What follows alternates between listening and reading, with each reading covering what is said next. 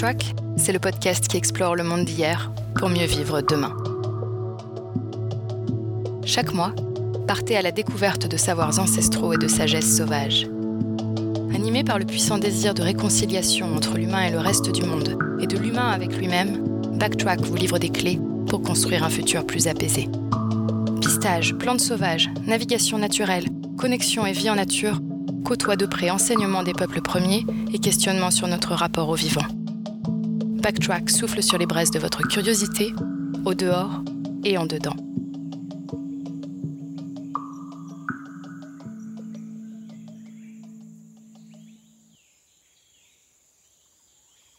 Bonjour à tous et à toutes, je suis ravie de vous retrouver pour ce nouvel épisode de Backtrack épisode que je partage avec Eric. Euh, je vous découvrirai hein, l'histoire de notre rencontre comme d'habitude dans l'épisode. Euh, et aujourd'hui avec Eric, on va explorer la notion euh, d'éducation. Alors il aurait été assez évident et assez peut-être facile bah, de regarder un peu ce que font les peuples premiers et ce que faisaient les peuples racines au niveau de l'éducation de leurs jeunes et de leurs jeunes enfants pour essayer d'informer le système éducatif de, de demain.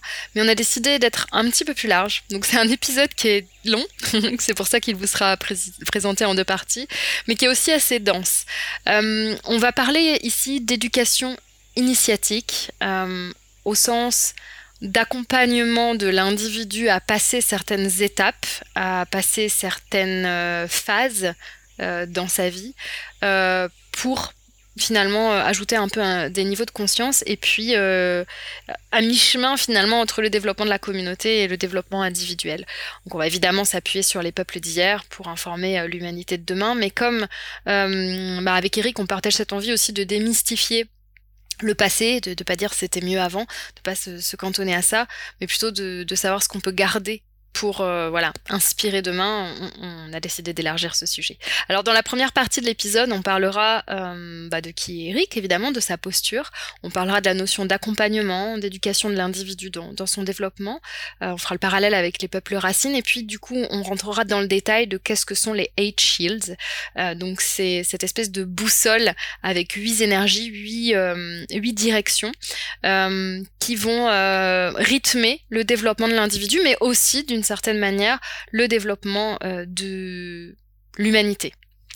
Euh, on, donc ça, ce sera pour la première euh, partie. Dans la deuxième partie, en revanche, on s'attachera davantage à parler de cette notion de transmission chez les peuples premiers aussi, sur, comment faire valoir cet élément-là, la réalisation de l'individu aussi, de l'être au sein de la communauté, comment la communauté vient soutenir l'individu qui ensuite, lui, trouvera sa place pour réaliser un but commun.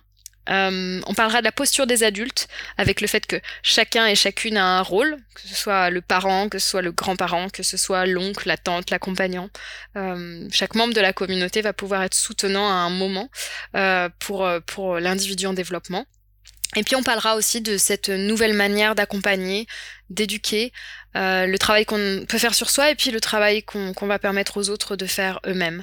Euh, on donnera des pistes peut-être aussi pour toutes les personnes qui nous écoutent euh, pour venir nourrir l'éducation de demain, la transmission de demain, au-delà du, simple, de la simple notion d'école. Donc, bah, écoutez, je vous souhaite une très belle écoute. prenez votre temps, digérez, intégrez, faites des recherches, cliquez sur les liens qu'on vous fournit aussi en description. Euh, et puis, euh, belle aventure à vous.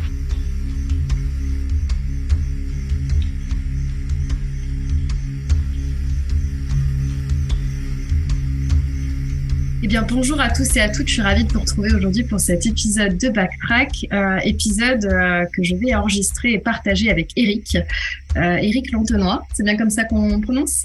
Oui. Ok, cool. Euh, donc avec Eric, on s'est rencontrés euh, il y a deux ans, je crois, euh, il me semble, en ligne, deux ou trois ans, lors d'une bah, d'une série en fait d'appels en visio autour des routines de connexion à la nature, qui était d'ailleurs co-organisée avec Geoffrey, que vous avez entendu dans un précédent épisode. Et puis aussi Pamela et Ellie, peut-être que nos chemins se recroiseront aussi. Aujourd'hui, du coup, bah, je reçois Eric parce que je suis allée sur un festival l'année dernière, le FestiWild, et Eric présentait bah, une conférence et un sujet que je trouve absolument passionnant autour de l'éducation initiatique, donc avec un effet miroir, miroir ou une continuité peut-être même entre euh, les peuples premiers et, l'humanité euh, de demain. Et du coup, j'avais très très très envie de recevoir Eric pour discuter de ce sujet. Alors, vous connaissez un petit peu le, voilà, le, déroulé. Je vais laisser la parole à Eric pour qu'il se présente dans un premier temps, qu'il nous dise de lui ce qu'il a envie de nous, partager. Et puis après, ben, on, voilà, on, tricotera, détricotera euh, plusieurs sujets autour de cette notion d'éducation initiatique. Bah, bienvenue Eric, je te laisse te présenter.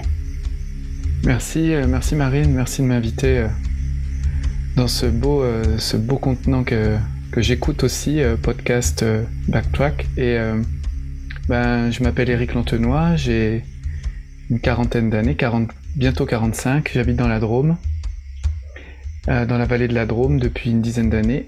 Et mon, mon, chemin est vraiment relié à l'éducation. Depuis que je suis en âge de travailler, j'ai assez vite été sur ces chemins de transmission. Euh, j'ai goûté à l'animation, à l'éducation, à l'éducation environnement. Puis j'ai même à un moment donné euh, eu la chance d'être accompagné pour faire de la recherche, recherche plutôt action, en psychopédagogie. Voilà, ça a duré euh, le temps que ça a duré. Je suis papa aussi de trois enfants.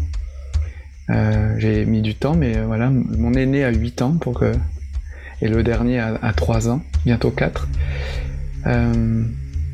J'ai euh, rencontré euh, plus récemment une, façon de, transmettre qui m'a beaucoup euh, parlé, qui s'appelle, enfin qu'on nomme le mentorat, le mentoring en mhm. anglais, H-Chills. Et, et, encore plus récemment, j'ai découvert une pratique plus reliée à, à, l'humanité d'aujourd'hui, qui, qui se nomme, qu'on nomme conscience collective. Et du coup, je, bricole avec tout ça, toute mon expérience, et, j'ai une grande foi en, la nature qui nous guide vers euh, notre nature intérieure, comme, euh, comme support initiatique. Voilà. Et l'initiation, c'est vraiment euh, le, le sujet le, qui me passionne. Et bah écoute, tu vas nous emmener avec toi alors euh, dans, ce voyage-là. Tu as mentionné le mentorat, c'est un sujet qu'on a déjà abordé euh, à plusieurs reprises euh, dans, des épisodes précédents. et cette notion de mentorat, tu as mentionné les eight shields aussi. Est-ce que peut-être tu peux nous traduire très rapidement, enfin rapidement, nous, donner quelques indications Qu'est-ce que ça veut dire mentorat, eight shields, d'où ça vient? Alors pour moi, le eight shields, c'est une façon de regarder d'analyser et de vivre aussi, quand on a envie vraiment de, le faire, euh, les rythmes naturels, les rythmes, les cycles naturels en fait. Et le, j'ai été un peu interloqué la première fois parce que je voyais euh, le, le chills, là, je, je suis pas très anglophone, j'avais un peu du mal à comprendre. Moi, j'entendais direction, donc je pensais mhm. aux directions cardinales, nord, sud, est, ouest, et j'ai compris à force de pratiquer, parce que je me suis engagé dans une formation qui a duré quatre ans. Du coup, ça m'a permis de pratiquer qu'il s'agissait d'énergie en fait, qui était propre, euh, qui avait été détectée par euh, un certain nombre de personnes et notamment qui avait été modélisée euh, en regardant des peuples comment des peuples qui ne se sont jamais rencontrés mais qui vivent de la même façon et qui sont aux antipodes. Et du coup, je vois ça un peu le côté, je crois que la traduction, il y a blason, bouclier.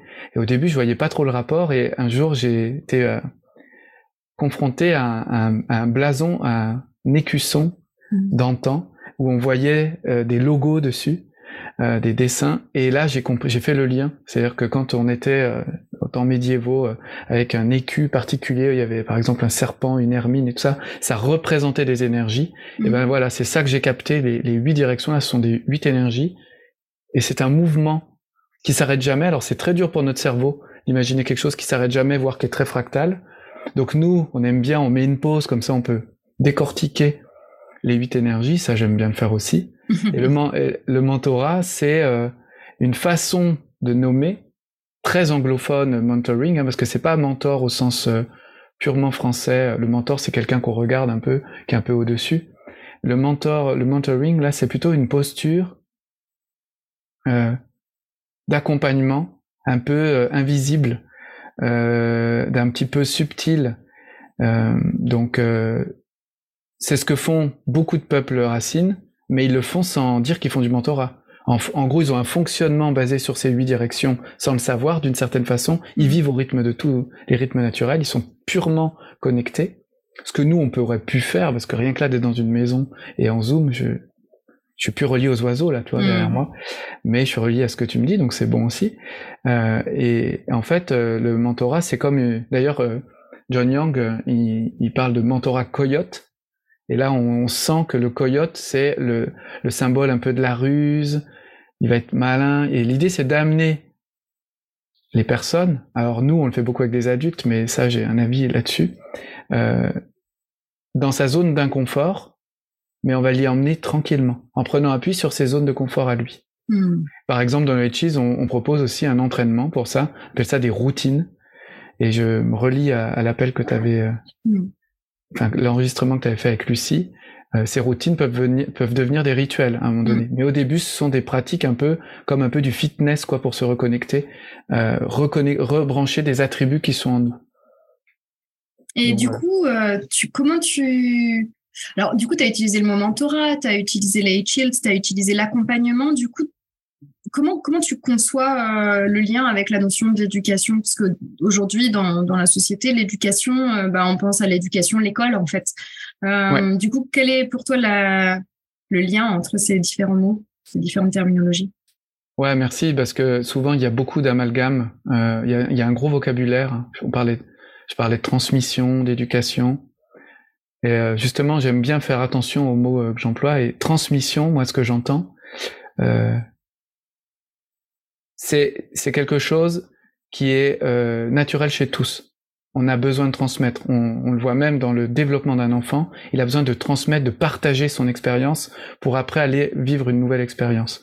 Et la transmission, quand ça devient notre vocation, on aide les gens à trouver leur mission. Le trans, c'est le chemin, et on les guide sur le chemin de trouver leur mission de vie. Alors déjà, ça donne un truc sur la transmission. C'est pas juste euh, partager l'histoire, quoi. Ça prend de l'ampleur. L'éducation, c'est un peu plus, beaucoup plus ouvert. C'est un peu comme si on était dans une espèce de corridor, l'éducateur, et il propose d'ouvrir des portes. Et donc, les éduquer, c'est euh, la guidance, c'est ouvrir des voies. Donc là, on ouvre plein de portes, et les personnes qui apprennent sont, euh, ben, choisissent une porte ou l'autre en fonction de qui ils sont, en fonction de ce qu'ils ont envie d'essayer, et ils vont, ils vont vivre des expériences, des chemins euh, qu'ils vont arpenter. Et l'initiation, parce que j'en ai parlé, alors c'est encore un peu, c'est encore d'un autre, d'un autre plan. C'est, euh, on a vraiment une tendance dans notre vocabulaire à dire, je fais une petite initiation. On a l'impression que c'est un petit truc un peu, un peu, un peu light. Je fais une petite initiation au pistage. Il y a un côté mm. un peu léger et, et, dans mon, dans ce que j'ai découvert de ce mot, c'est vraiment, d'ailleurs, on l'entend plus dans processus initiatique. Là, il prend une autre tournure. Mm. Euh, c'est vivre une expérience et prendre conscience.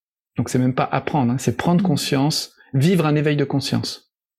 Donc souvent c'est un peu douloureux, et c'est là qu'on apprend. Et là on peut tous se rappeler quand on est adulte, se dire ah oui quand j'étais ado c'est vrai que j'ai fait des trucs, euh, c'était pas fun, enfin c'était fun sur le moment, puis après j'ai pris des claques et on s'en souvient, et on a mmh. pris un éveil de conscience. Et je pars, je pars du principe, même si dans notre monde là au niveau de l'éducation on parle souvent d'apprendre, euh, euh, on utilise beaucoup le jeu par exemple, ce qui est très bon, mais euh, pour apprendre. Mais l'apprentissage se fait d'une certaine façon en passant par une souffrance. Alors c'est un peu, ça peut paraître paradoxal, mais on peut le voir aussi avec un enfant. Quand il a envie d'apprendre à marcher, là, il sait pas trop pourquoi, il va se croûter un million de fois mm. et il est déterminé. Il a une soif euh, indescriptible et il va même se faire mal. Il va et il va répéter, répéter, répéter et d'un coup il va, il va, il va savoir marcher. Donc l'apprentissage, c'est vraiment intégrer une compétence, une connaissance, un état, et c'est pas la prise de conscience. Hein. La prise de conscience, il y a un enseignement hmm. très profond en général qui parle de nous. Euh, et du coup, l'enseignement, pour euh, finir, eh ben, c'est plutôt euh, quand on est un enseignant, on montre les signes. Hmm. on, apprend à l'élève, à celui qui veut s'élever, donc qui veut, qui a besoin de l'enseignant pour ça. C'est un vocabulaire maintenant, on est un peu allergique, hein, mais ouais, voilà, il faut un peu. Non, mais c'est génial parce que là, tu, tu mets des éclairages. Merci pour ça parce que tu mets vraiment des éclairages étymologiques euh, sur certains mots et je trouve ça hyper intéressant justement de se sortir un peu des définitions hyper modernes qu'on va avoir ou, et qu'on finalement qu'on met tous avec nos expériences propres finalement sur le terme enseignant, euh, voilà, etc. Transmission. Donc euh, merci pour ça. Et tu vois, ça m'a fait écho parce que j'ai animé il y a quelques il y a quelques temps de ça une initiation au pistage et j'ai marqué initiation au pistage sans véritablement avoir cette réflexion sur le mot initiation alors que le, le, terme initiatique, pour moi, a une valeur hyper importante, m'intéressant beaucoup à cette notion de peuple premier, peuple racine. Et je l'ai même pas conscientisé euh, au moment de l'écrire, donc merci pour ça. Je le ferai différemment maintenant. J'habiterai un peu plus le, le mot quand, euh, bah, quand je l'écrirai et quand je le proposerai. merci pour ça, ouais. Et du coup, euh, tu, tu parles des enfants, tu as parlé légère un peu des adultes, enfin, tu as évoqué euh, la notion des adultes. Est-ce qu'il est trop tôt là aujourd'hui dans l'appel pour euh, dans, ce dans ce podcast pour euh, commencer à en, parler ou est-ce que tu est-ce que tu as envie aujourd'hui toi ton positionnement il est plutôt en direction des enfants en direction des adultes? Qu'est-ce que tu comment tu matérialises ça? Mon positionnement moi là en ce moment ce qui me fait le plus vibrer là aujourd'hui c'est de soutenir euh, des personnes qui veulent euh, s'engager sur le chemin de la transmission en conscience. Juste, tu vois, euh, on a tous l'image d'Épinal d'une jeune personne de 19 ans qui veut passer le BAFA et qui est chaud, il a envie d'être auprès des enfants, c'est très bon, c'est, enfin voilà, j'ai aucun problème avec ça, mais on est encore dans une phase de construction de soi à 19 ans, et on va quand même pouvoir faire des choses, hein, je dis pas le contraire, mais quand on a cheminer ou quand on a vécu des éveils de conscience, parce qu'il y a aussi des jeunes gens qui, il y a des cultures où on, est à 19 ans, euh, on a vécu des initiations beaucoup plus, enfin assez marquantes, euh, et on peut être prêt pour un certain nombre de choses. Et du coup, moi, mon, mon, propos aujourd'hui, c'est d'aider les gens à se reconnecter à eux, euh, pour prendre conscience de leur force. Ça, c'est mmh. vraiment ce qui m'anime. et de mettre cette force au service de cette volonté, de cet engagement vers la transmission en conscience. Donc je, dirais que je m'adresse principalement à des adultes, mais pour m'adresser à des adultes, je suis aussi avec des enfants. C'est-à-dire que je propose notamment des contenants où euh, il y a des, des enfants, euh, où moi j'ai un peu la responsabilité. Je fais ça une fois par semaine parce que j'ai plus la même niaque qu'avant euh, et je, je, passe beaucoup plus d'énergie à débriefer, briefer avec les adultes qui veulent apprendre alors il y en a, ils veulent pas forcément apprendre ça. Euh, il y a deux cycles auxquels je pense que j'accompagne. Il y en a un, il est plutôt vraiment sur les chemins personnels, un peu le développement personnel. Euh, ça rentre un peu dans cette, euh, dans cette, dans, ce, dans cette grosse valise. Là, je sais pas trop si ça parle à tout le monde. On en a tellement des propositions de développement personnel. J'ai l'impression que ça plus se découvrir soi-même en fait. C'est ça. ouais. Mhm. Et dans, grâce à la conscience collective dont je parlais tout à l'heure, mm. donc avec le soutien d'une communauté qui est engagée de la même façon mais justement, l'enseignement dont on parlait, j'ai la, dans mon système de croyance, on sort, on est en train de changer de paradigme là depuis euh, une centaine d'années, progressivement. Où avant on avait besoin d'un maître, un enseignant, tu vois, maître Yoda. Euh, mm. on le voit dans les films de kung-fu, tout ça. Euh, celui qui sait et qui guide celui qui sait pas, ça c'est le pédagogue. Mm. le, bon, j'ai pas défini. Alors le pédagogue, celui vraiment qui accompagne. C'est mm. très, très mentorat, tu vois. Il pose des questions et tu te débrouilles. Ça, c'est. Et puis, il guide.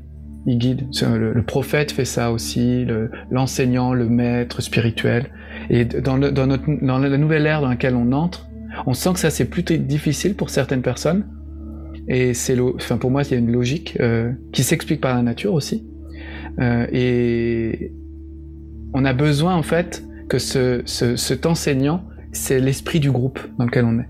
C'est la conjonction la communion de personnes engagées dans un certain nombre de postures qui va faire qu'on va prendre conscience par un effet de retour miroir là de notre notre super pouvoir dans ce groupe. Et du coup quand on sait quelle est notre place et qu'on sait la place de chacun on imagine tu mm. peux imaginer à quel point waouh tout est fluide en fait. Et on peut se connecter entre guillemets à cet esprit euh, du groupe pour apprendre il y a quelqu'un peut-être qui peut faciliter. Moi, j'ai un peu ce rôle, je facilite, mais à un moment donné, les gens qui vivent les cycles et qui les revivent et qui les revivent, on travaille ensemble. Ça me fait euh, penser à, pardon, excuse-moi, ça me fait penser à l'épisode euh, que j'ai enregistré avec euh, William sur notamment les éco-villages et en tout cas l'organisation de, de, de, communautés un petit peu sur des fonctionnements un peu différents, un petit peu et qui, qui, est inspiré de, qui était inspiré de son expérience avec les peuples en Amazonie. Donc du coup, ouais, voilà, ça me fait écho à ça. ouais. Bah, ouais, mais merci de faire le lien. Moi, c'est l'autre part de mon activité. J'accompagne des écolieux mm. en prenant appui là-dessus, en fait sur euh, j'accompagne des fonctionnements là une entreprise à laquelle je pense une grosse un gros écolieu écotouristique qui veut changer qui veut qui veut réapprendre à travailler ensemble il y a des petits symptômes là collectifs et euh, moi je les je les soutiens euh, mais en fait je les soutiens pour qu'ils je les soutiens et je leur demande surtout est-ce que vous êtes prêts à vous engager? Ouais j'assiste j'assiste j'assiste et à un moment donné quand l'engagement est là bah, les choses découlent parce que mmh. sinon on est un peu pris dans nos trucs perso quoi mmh. Euh, et c'est la faute à machin, et c'est la faute à ceci, et c'est la faute à cela. Et c'est un peu plus complexe. Mais euh, bon, on, on, est tous pareils. Moi aussi, je suis pris dans mes, dans mes trucs. J'ai besoin d'un groupe. D'ailleurs, je vis moi-même ça. Je suis enseigné et par un groupe. Euh, donc, euh, ça, c'est vraiment une grosse croyance que j'ai. Euh, et ça rejoint cette histoire de, de village, de communauté qu'on a chez les peuples premiers, en y mettant cette fois la conscience. C'est-à-dire que eux, c'est pour la perpétuation de, du, de la communauté ils transmettent un certain nombre de choses pour que les enfants puissent prendre le relais plus tard. Mm. Nous, on sent bien qu'on n'est plus en communauté, donc on pourrait être triste de ça. Et en fait, ça nous amène à créer des communautés sur un autre plan. Donc c'est, il y a beaucoup de beauté aussi là-dedans.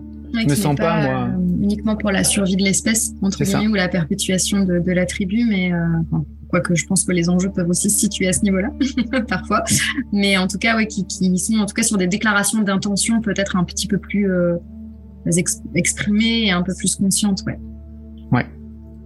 Et du coup, est-ce que tu peux nous en dire un petit peu plus justement sur notre sujet, sur l'éducation initiatique euh, chez les peuples racines et peut-être élaborer un peu cette notion des, des huit écussons, des huit boucliers? Des huit blasons, ouais. Des huit blasons, ouais. C'est huit énergies, moi j'aime bien dire énergie. Ouais, ouais. Parce que blason, ça peut paraître un peu bizarre. Hmm. Bah en fait, ces, huit énergies, euh, ce que j'ai beaucoup apprécié quand j'ai découvert ça, euh, alors ce qui était euh, troublant pour moi, pour mon système, c'est que je l'ai découvert par la pratique. Parce que comme le H-Hills s'aspire des peuples premiers, et qu'il n'y a pas de transmission d'enseignement chez ces peuples-là, on vit les choses en fait. Mm. J'ai été contraint de le vivre dans la... J'avais une, une forte envie de le, de le, de le, découvrir, de le conscientiser, de faire des liens dans ma tête.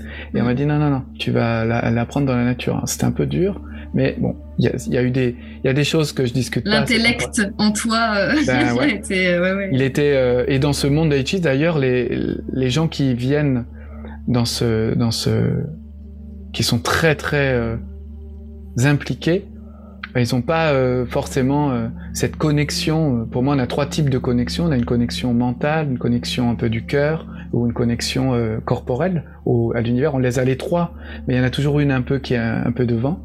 Et ça, chacun fait ce qu'il peut avec ce qu'il a. Et quand on a une connexion mentale qui est un peu prédominante, on a c'est souffrant en fait d'aller juste, on te dit fais ci sans comprendre, mm. ça challenge. Et c'est pareil quand on demande à quelqu'un euh, quand on impose à tous ces enfants qui sont plutôt action ou plutôt perception de s'asseoir sur un à l'école pour apprendre des choses, on va dire que dans l'intellect, c'est méga souffrant. Et ça explique euh, si des gens ont envie de lire ce livre. Euh, c'est une des explications. Moi, j'avais découvert ça, euh, un livre de Serge Antibi qui s'appelle La constante macabre. Il avait étudié toutes les écoles et il avait regardé euh, il, avait il, a, découvert une constante qui est là partout, école alternative, professionnelle, euh, éducation spécialisée, tout ça. Il y a un tiers des enfants dans le système actuel qui bénéficient de l'enseignement, un tiers pour qui c'est trop lent, un tiers pour qui c'est trop rapide. C'est pas adapté. Et en fait, moi, euh, récemment, en comprenant un peu les canaux de connexion, là dont je parle, qu'on a tous, ben, un enfant qui a naturellement un plan de connexion à l'univers très mental, mm. ça va être moins difficile pour lui. Il va même être un peu, il va être tranquille à l'école parce que c'est quand même doux. Euh, et, et, ceux qui sont très émotionnels, par exemple, système scolaire, c'est trop dur. Ils sont mm. obligés de se brider, donc euh, mm.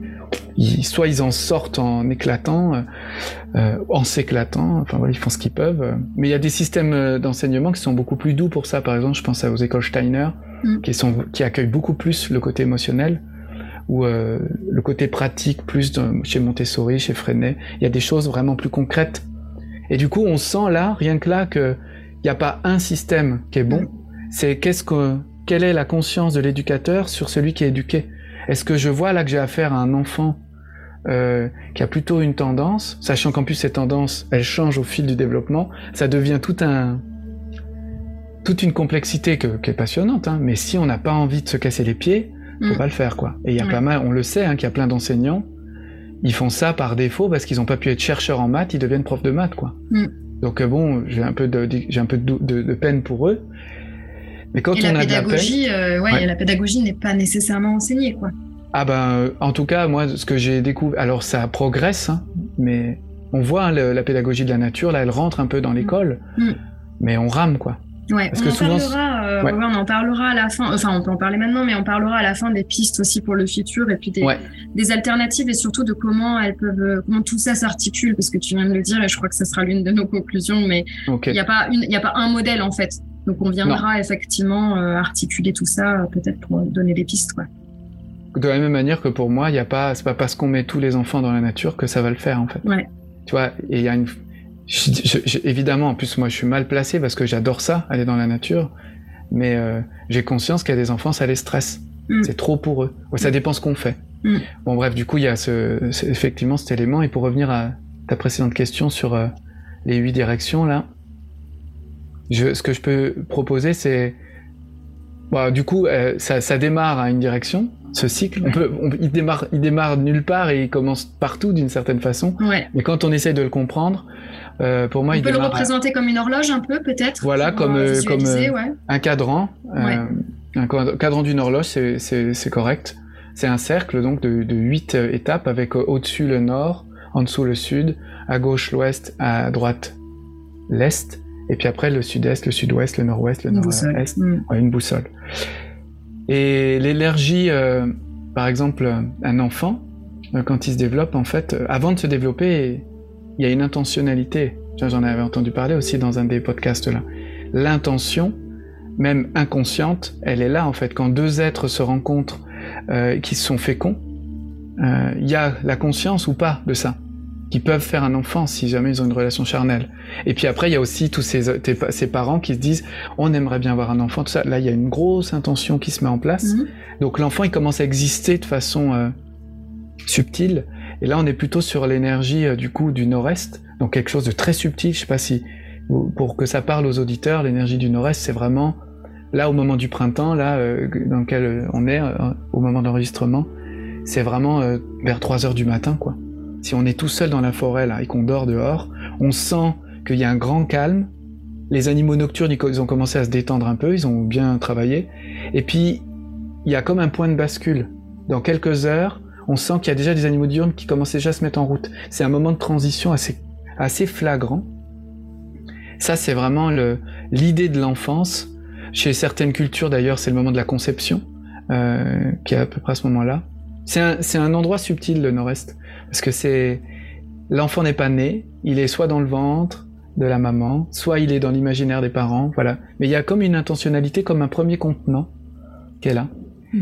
Ensuite, euh, il y a l'accouchement, qui est le premier rite de passage, costaud pour la maman, pour le papa d'une autre façon, pour la communauté qui accueille un nouvel être, mais pour l'enfant, qui va passer d'un environnement quand même euh, très doux euh, à 37 degrés euh, permanent, sans avoir à jamais se soucier d'avoir faim, et dans un environnement en 3D, en, en, apesanteur. Mm.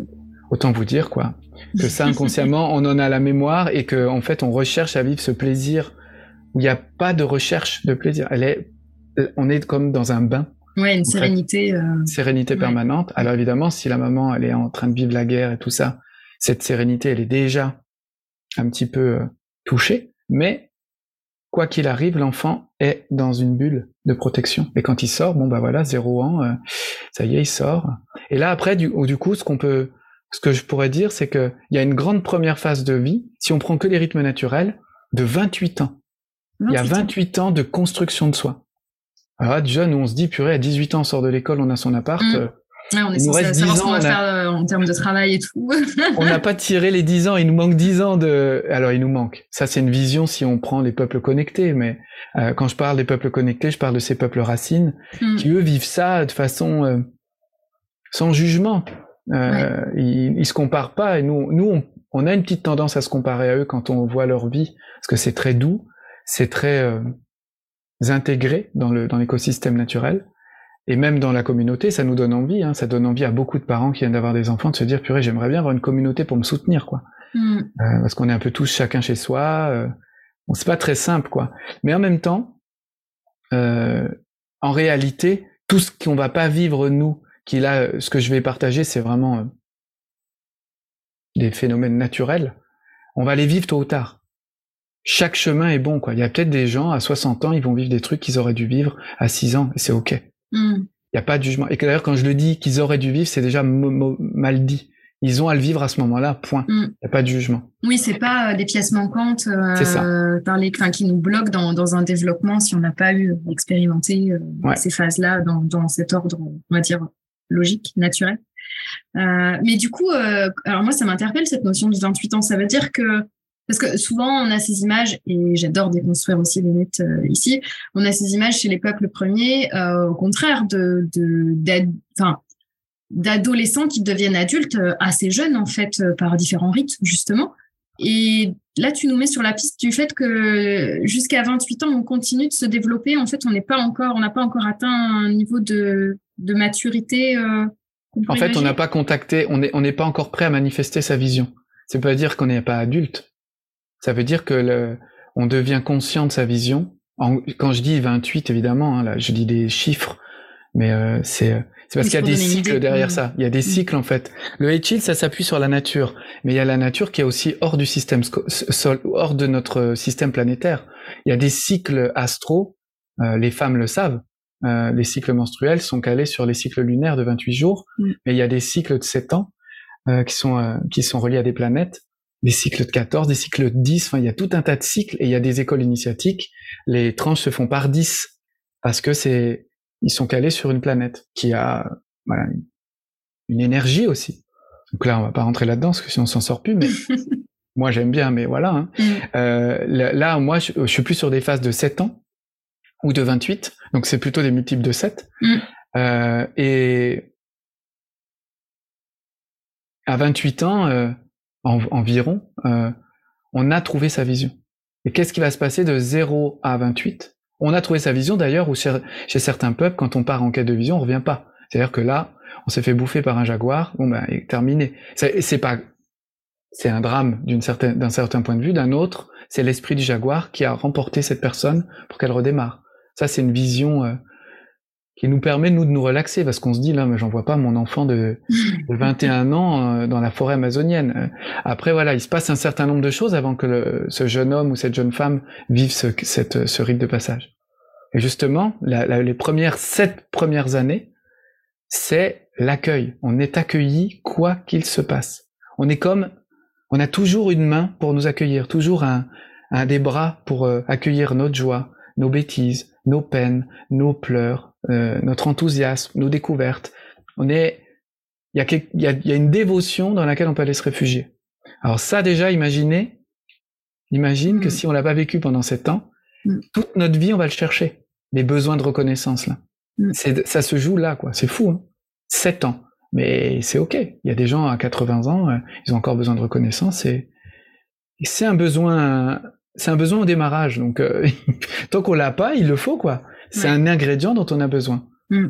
Donc ça, c'est l'énergie vraiment des enfants. Euh, et c'est pareil, je redis, euh, je fais des, je fais des coupes avec des âges là, c'est pour donner un ordre d'idée. Hein. Euh, en fait, ce sont des cycles, et donc ça se, ça se juxtapose. Mm. De 0 à 7 ans, l'enfant, il est. D'ailleurs, là, je parlais tout à l'heure des canaux de connexion. La phase là, elle est très perception, quoi.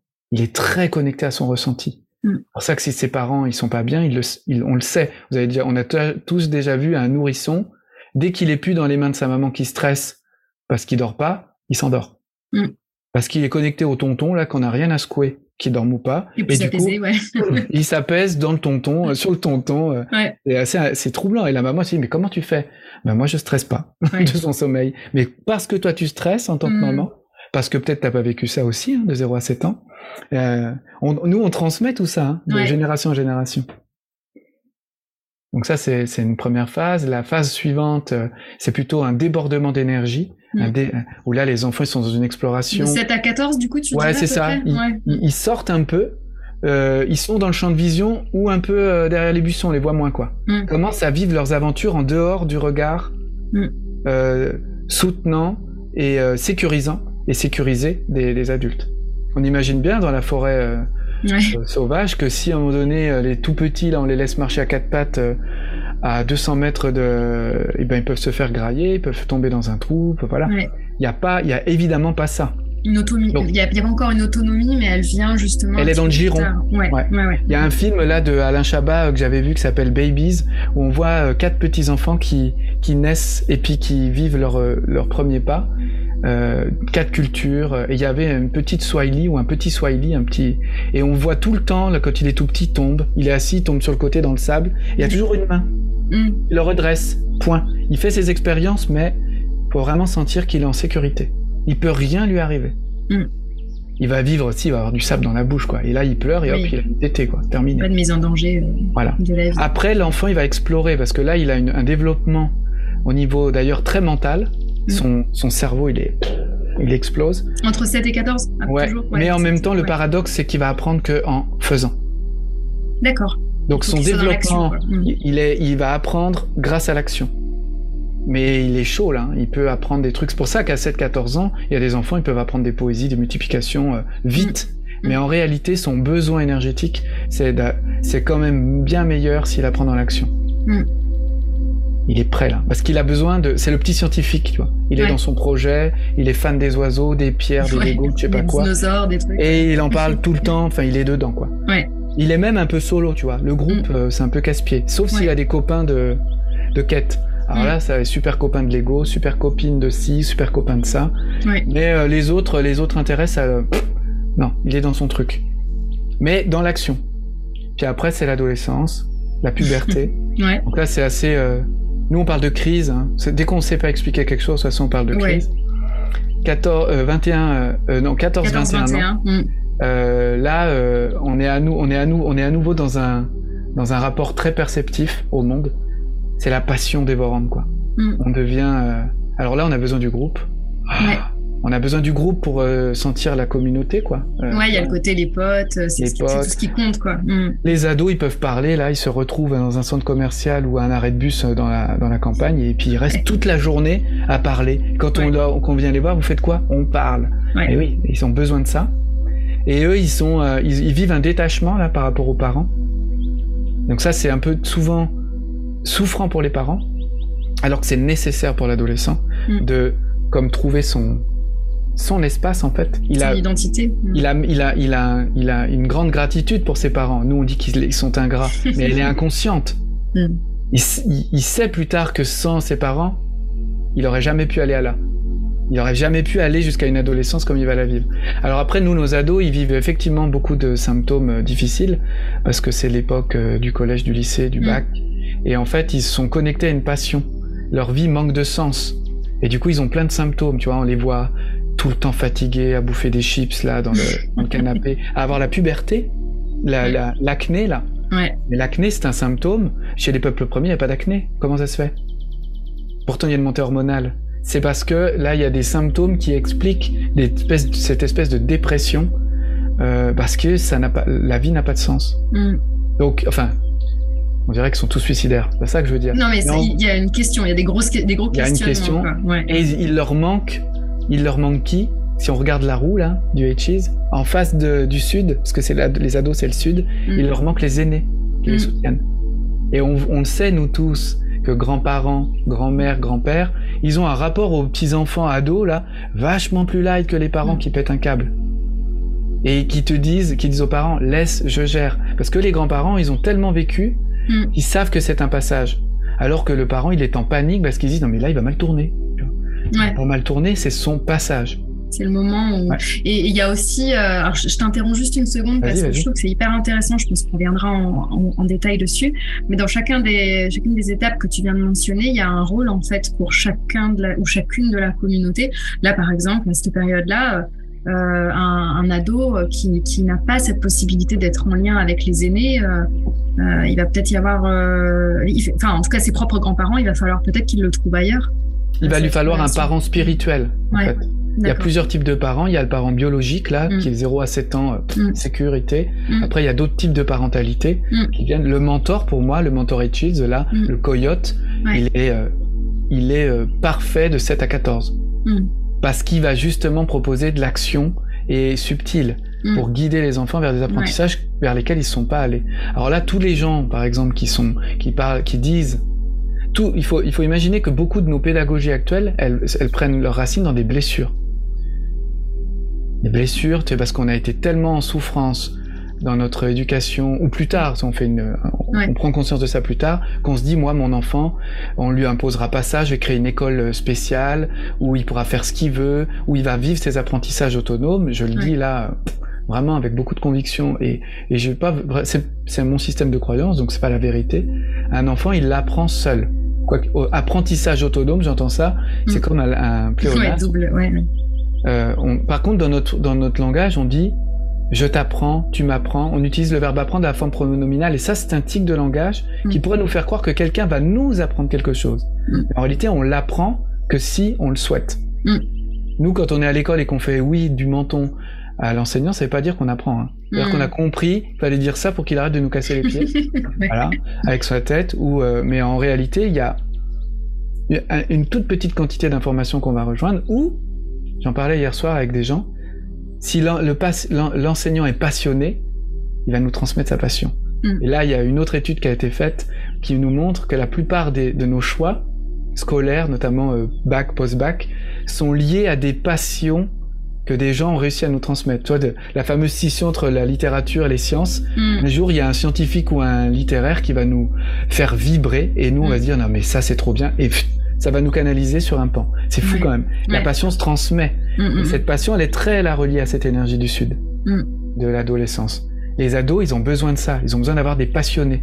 Donc il y a certains systèmes scolaires où euh, on peut proposer à les ados de rencontrer un certain nombre de passionnés. Et eux, ils vont voir et ils vont être là, oh, trop fort. Mais ils vont bah, être amoureux tous les deux jours. Franchement, c'est trop drôle que tu dises ça. il y a dix jours, là, j'ai fait une intervention dans, dans un collège euh, pour présenter Backtrack, mon projet au Canada. Et euh, du coup, je leur ai présenté ça. Et c'est avec les éco-délégués, donc avec ah euh, des élèves de, de, différentes classes. Et j'avais notamment les euh, sixième, cinquième. Et, euh, et, du coup, je présente mon truc. Je fais passer à la fin, tu sais, mes, petites mâchoires, mes petits ossements, etc. Ah mes, mes, indices de présence d'animaux.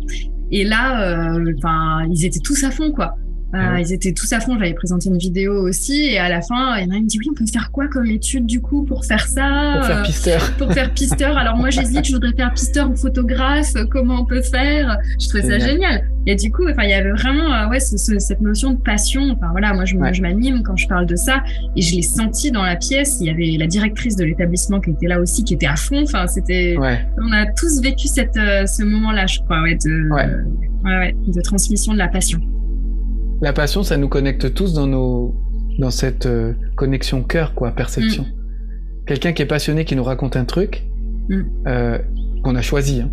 Oui. Euh, parce que si on a un passionné d'études de, physique quantique qui s'invite dans le salon, c'est peut-être pas le moment pour nous d'entendre. Et lui, il va peut-être être un peu débordant. Mais là, quand les gens viennent à une conférence, à un sujet euh, moi, je suis pas étonné que, que toi, t'es passionné des gens avec le pistache, parce qu'il suffit de te suivre sur, un, sur les réseaux, on voit que tu publies des photos tout le temps, de, donc on sent que tu vas en parler avec beaucoup d'amour, quoi. En fait, la passion, c'est l'amour, quoi. Il y a un truc, euh, donc ça, ça se transmet. Ça, mm. c'est intergénérationnel, interâge.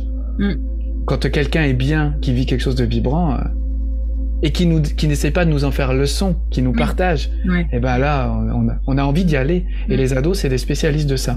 Et après ils choisissent un petit peu, ils explorent en fait. Ils sont finalement dans une exploration comme ce, comme l'âge d'avant, mais en mode passion. Donc euh, ils sont capables d'être, euh, toi c'est comme les relations un peu amoureuses quoi.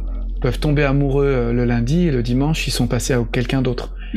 Parce que c'est réel. Et Mm. c'est des grosses intensités qui vivent. Et si on leur dit t'en verras d'autres, on les écoute pas, on les accueille pas. Et c'est pas bon, ça. Mm. Faut qu'on les attend, qu'on les accueille. C'est comme un petit enfant qui tombe, il a besoin d'être dans les bras. Euh, il a besoin d'être dans les bras. Ben là, c'est un grand enfant Mm. qui vit, un- qui vit une rupture de passion humaine où ça y est, j'ai compris, je serai plus, je serai pas vétérinaire en fait. J'ai trouvé un, truc mieux, je serai archéologue. Ouais. Et tu vois, il y a une souffle, il y a un deuil à faire quoi. Donc Ouais. on, t'accompagne, on est là. Donc, Et après, faut- c'est de l'accueil de l'intensité en fait. C'est encore une fois euh, pas le jugement, C'est de, très, de la euh, perception. C'est ouais. Il y a, il y a une fréquence d'intensité là de 14 à 21, euh, c'est costaud. Puis alors si la personne en plus elle est très perception de nature, elle monte très haut dans les tours. Mais c'est ce qui fait aussi consommer des stupéfiants et tout ça. hein. Ouais. Quand on peut pas être connecté avec les gens et qu'on a besoin de s'échapper, ben on prend des stupéfiants. Mm. Euh, les conduites addictives, la sexualité à outrance et tout ça, tout ça c'est relié à ces intensités. Mm. C'est, ce sont des symptômes d'une certaine façon euh, reliés à un défaut de- d'ex- de- de- d'existence, quoi, de manifestation. Mm. Donc euh, c'est un bon élément. Hein, si on voit des gens qui sont addicts, c'est qu'il y a un truc un peu comme ça. Mm. Après, s'ils ont envie de changer, s'ils ont envie de s'engager à se développer, on peut pas le faire à leur place. Hein. Euh, Mm. Ça, ils ont besoin d'y aller. Mm. Et après, de 21 à 28, euh, là, c'est plutôt, euh, alors, euh, c'est plus connecté à ce passage euh, de la quête de vision là qu'on connaît euh, chez des peuples premiers, où il y a plein, plein de, de, de façons de le voir. Mais grosso modo, c'est je vais euh, aller contacter ce pourquoi je suis sur la planète pendant ce temps de vie, quoi. Alors là, du coup, pour nous, dans l'humanité qu'on traverse, c'est un peu troublant parce que c'est un peu comme si on allait s'enfermer quelque part. Et du coup, comme on est un peu pris, euh, on pourrait faire le cycle de la roue avec l'humanité, si tu veux. Mais Mm. dans notre humanité du moment, on est plutôt dans, la, dans le sud. On est un peu dans la passion. Mm. Dévorante, tu vois. On est un peu des ados quoi. Voilà, Elon Musk, euh, tu vois, je pense à Mhm. eux, là, ils, ils sont là, ils, ils savent plus quoi faire, ils sont tellement, euh, ils sont passionnés, ils font n'importe quoi. Bon. Enfin, n'importe quoi. On sent qu'ils vont loin, quoi. C'est exubérant, on va dire. Voilà. ouais. On va dire ça gentiment, c'est. Et après, quand on a percé cette exubérance, qu'on se détend un peu, parce qu'on est accompagné, qu'on a bien vécu tout le reste avant, Mm. tu vois, c'est toujours. euh, Ouais. Eh bien là, on peut, euh, on peut contacter notre vision par différents moyens, par différents rites. Tu dirais que euh, peut-être tous ces, ces jeunes dont, dont j'ai fait partie, euh, qui par exemple vont faire un tour du monde, Ah ben très vois, clairement. qui ont voyagé, qui ont besoin de faire une année Souvent. de césure dans leurs études, Ouais. etc. Ça répond à ce, cet appel-là? Les voyageurs, euh, là, les gens qui se disent, moi, je suis nomade, tu vois. Quand Mm. on leur explique ce que c'est un vrai nomade, tu sais, euh, ancestral, Ouais, là, Ouais. en fait, c'est en fait un nomade sur un territoire. hein. Il, fait. Des tours- il fait des boucles. Vois, en fonction de- à, à des besoins vitaux en se déplaçant. C'est ça. C'est pas euh, je pars en stop et je sais pas où j'arrive. Ça, c'est une quête. ouais. Ça, euh, le, les parcours. Il y a des gens hein, qui font euh, mince Mhm. euh, certains parcours. Ils se connectent à une spiritualité, tu vois. Ouais. Un côté, il y a un côté très spirituel. Mhm. La vision là, c'est le sud-ouest, c'est très en face le nord-est. hein. Mm. Ouais, le nord-est, c'est le côté très intention. Je pars, je sais pas ce qui va m'arriver, je suis en quête, mais je j'abandonne, je lâche prise, et d'un coup, il y a un truc, un message qui va débouler. Mm. C'est un côté un peu comme ça, un petit peu farfelu, mais en réalité, c'est spirituel. Ça va descendre en nous. Euh, et il y a des gens peut-être qui vont devoir faire 15 ans de voyage. Puis un jour, ils vont Mm. se dire, il y a le film là, Into the Wild là, Mm. ou, le, le livre, où il, il se rend compte, une fois qu'il est enfin arrivé dans son bus, ça y est, je sais en fait, c'est ma famille, je dois y aller quoi. Enfin, je sais Mm. plus, de- il prend conscience. Ouais, ouais, Bon, j'ai compris quoi. j'ai compris. Et là, il sait. Mais bon, après, il se passe des trucs. Mm. Euh, je vais pas spoiler le film. Euh, le, souvent, les quêtes de vision dans, chez les peuples premiers, euh, il y a des drames. hein. Ça, Ça finit. pas toujours bien. Alors, d'un point de vue incarné, Mm. d'un point de vue euh, purement matériel, euh, Mm. animal, mais d'un point de vue euh, spirituel, Mm. la personne, si elle se fait manger par le, ou qu'elle revient jamais de sa quête, elle est allée chercher quelque, elle a donné cette leçon à tous les autres. Elle rend service à la communauté. Mm. C'est une meilleure, euh, c'est une meilleure vision que l'accident, quoi. C'est pas un accident. L'accident, le hasard, euh, dans mon système de croyance, ça n'existe pas trop, quoi. C'est une façon d'expliquer les trucs qu'on ne sait pas trop expliquer. quoi. Ouais. Après, de 28 à 56 ans, là, c'est des plus grands cycles. On manifeste sa vision. Donc, euh, le jeune, le- la, la personne qui commence à s'installer. Autour, on voit le l'entrepreneur euh, qui commence à tester, qui fait des boulettes, mais qui est en face la- les, les, les petits enfants. Tu vois, il est prêt. Ouais. C'est l'Ouest. Il est et puis il, il est au service du groupe. dans, chez un peuple premier. Son entreprise, elle est au service. On n'est pas sur l'entreprise libérale, là, euh, je veux gagner des sous pour aller à Dubaï, hein, ça n'a rien à voir. Et au service de lui-même, quoi. C'est pas, c'est au service de la C'est plus au service des autres, ouais. Mm, mm. On a besoin d'être bien accueilli, soit pour pouvoir être au service de, de, du groupe. Mm. Donc du monde, hein, d'une certaine façon. La plus grande communauté, c'est la planète. Hein. Euh, et puis après, bon, on grandit, on devient un très bon mentor, euh, on vieillit, hein. On, on, devient de plus en plus sage, et puis vient le, les, les derniers, euh, enfin les derniers 56-84 ans, là, si on devait... C'est qu'une image tout ça. Euh, mais, Ce cycle, on peut le vivre à différents âges, en fait. Mm. Parce qu'il est... On vit ce cycle à l'intérieur de chaque cycle. On a du discernement, du recul, on a, on a, on a vécu un enseignement. Et c'est pour ça qu'on est très détendu. On peut accueillir, par exemple, la vision de, des quêteurs de vision là. Des ados. ouais. Voilà. on peut devenir on peut devenir un, ouais, c'est plutôt les grands ados là. Ouais, les jeunes adultes. Préadultes là ou adultes, jeunes adultes, mm. qui euh, ont besoin d'un soutien euh, dans le spirituel. Mm. Nous, on n'a plus de rapport comme ça à nos ancêtres, mais il y a des mm. traditions qui reviennent où euh, j'ai besoin de savoir ce que je vais faire, ben, je vais dans la forêt et je me connecte à mes ancêtres que j'ai identifiés, dont je connais la généalogie, euh, au Japon, c'est très présent. Il y a tous les portraits, quoi. Dans la mm. pièce, dans la maison, il y a tous les portraits. Mm. les enfants à 5 ans, ils savent connaître, ils savent nommer toutes les personnes qui sont avant eux. Quand ils s'en remettent à plus haut, à Dieu, quoi, au grand tout, à tout mm. comment on peut l'appeler, ils s'en remettent d'abord à eux. Au conseil de. Et là, il y a peut-être des choses qui descendent. Donc là, je, voilà, on finit du coup par le nord-est, qui est la, qui est le passage dans l'au-delà qui est à la fois le début et à la fois la fin, quoi. Et c'est reparti pour un tour. Ce modèle euh, des Chills, du coup, il a été. Euh, merci déjà pour euh, toute cette description. Je, mettrai des références hein, dans le podcast. Il y a des gens qui, sont comme moi assez visuels et qui ont besoin de, bah, de voir, de visualiser. du coup, ça, ça, vient. Ça a été conceptualisé du coup par, par quelqu'un par euh, John Young. John Young. Ok, donc c'est John Young qui a conceptualisé en, en, observant et en vivant aussi euh, ces expériences-là avec différents peuples, peuples premiers? Alors j'ai pas l'histoire exacte, mais euh, ce que ce qu'on m'a ce qu'on m'a expliqué, raconté, c'est que lui il était il a été mentoré mm-hmm. par euh, par un homme, par Tom Brown. Mm. Donc ouais. il est très il est très il a beaucoup d'appétence pour le pistage animalier. Mm. Tom Brown, qui lui-même a été mentoré par un Apache, donc du coup, il a cette culture-là qui se transmet de, de pisteurs. Les Apaches sont de très grands pisteurs. Donc il y a toute la, la culture Apache et la culture, euh, cette culture ancestrale mm. qui est transmise à son insu, à John Young, par mm. des pratiques. Et lui, il va, il va aller après à la faculté, je fais la version courte, hein, et puis là, il va se rendre compte qu'il a affaire à des gens qui ne parlent pas de pratique, mais de savoir qu'ils ont découvert dans les livres. Donc ça va pas lui convenir. Mm. Même si ça pourrait l'intéresser, ça lui convient pas. Il va avoir besoin de rentrer en connexion profonde avec les gens. Donc il va partir en quête. Comme par à quel âge Je sais pas, mais je serais pas étonné que ça soit un peu dans ces eaux-là. Euh, et qui il va, il va rencontrer euh, différents peuples euh, très bons pisteurs, donc notamment les peuples qui pistent sur des sols meubles. Mm. Pas les sols trop argileux qui gardent tout, tu vois. Donc là, il y a une, une, une, compréhension et une perception du pistage qui nous dépasse complètement. Même quand nous, on s'y met, quoi. Mm. Il y a un ressenti, il y a, voilà, il y a les Bushmen, les San Bushmen, euh, mm. les San du, dont, Thomas parlait euh, dans, le, dans le podcast, là. Euh, ils ont une culture du pistage que je pourrais presque qualifier presque d'extraterrestre. Pour nous, c'est comme difficile à comprendre en fait mm. qu'il n'y a, pas que de la connaissance, il n'y a pas que de la compétence, il y a tout un ressenti. Mm. Voilà, mais ça, ce sont des centaines de milliers, des milliers de générations qui sont succédées, qui ont abouti à ça. Donc lui, il est fasciné par ça, il voit d'autres peuples et il voit des points communs. Donc il fait des liens. Donc je soupçonne John Young d'avoir un petit canal connexion mentale quand même, mm. plutôt performant, parce que pour concevoir un modèle, faut quand même créer des ponts, tu vois. Il faut quand même créer des liens. Et, du coup, euh, après, il a, il a été accompagné.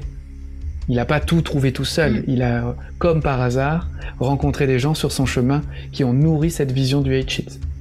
Du coup, ça me, ça me fait penser à quelque chose. On, on, parle ou on s'engage, ou en tout cas, on, quand je dis on, c'est moi et d'autres gens que, que, tu connais aussi, euh, dans cette notion de régénération des savoirs anciens, tu sais, de, de peut-être de, de, sauvegarde presque euh, de ces savoirs et savoir-faire euh, ancestraux. Mais euh, chez les peuples premiers, on voit qu'il y a malheureusement aujourd'hui un déficit sur cette notion de transmission. Mais est-ce que c'est parce que du coup, cette transmission se fait par l'expérience et que comme il y a des ponts qui se coupent et que les expériences des jeunes se font moins avec les anciens, il y a, cette perte-là. Est-ce que c'est pas utopique pour euh, nous, extérieurs, de vouloir euh, soutenir et supporter cette, euh, cette sauvegarde et cette transmission des savoirs?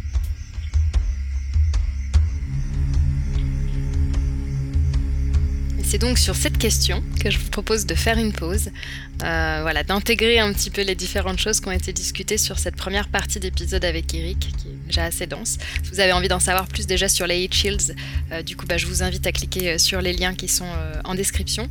Et puis, je vous dis à tout à l'heure pour la suite de cet épisode.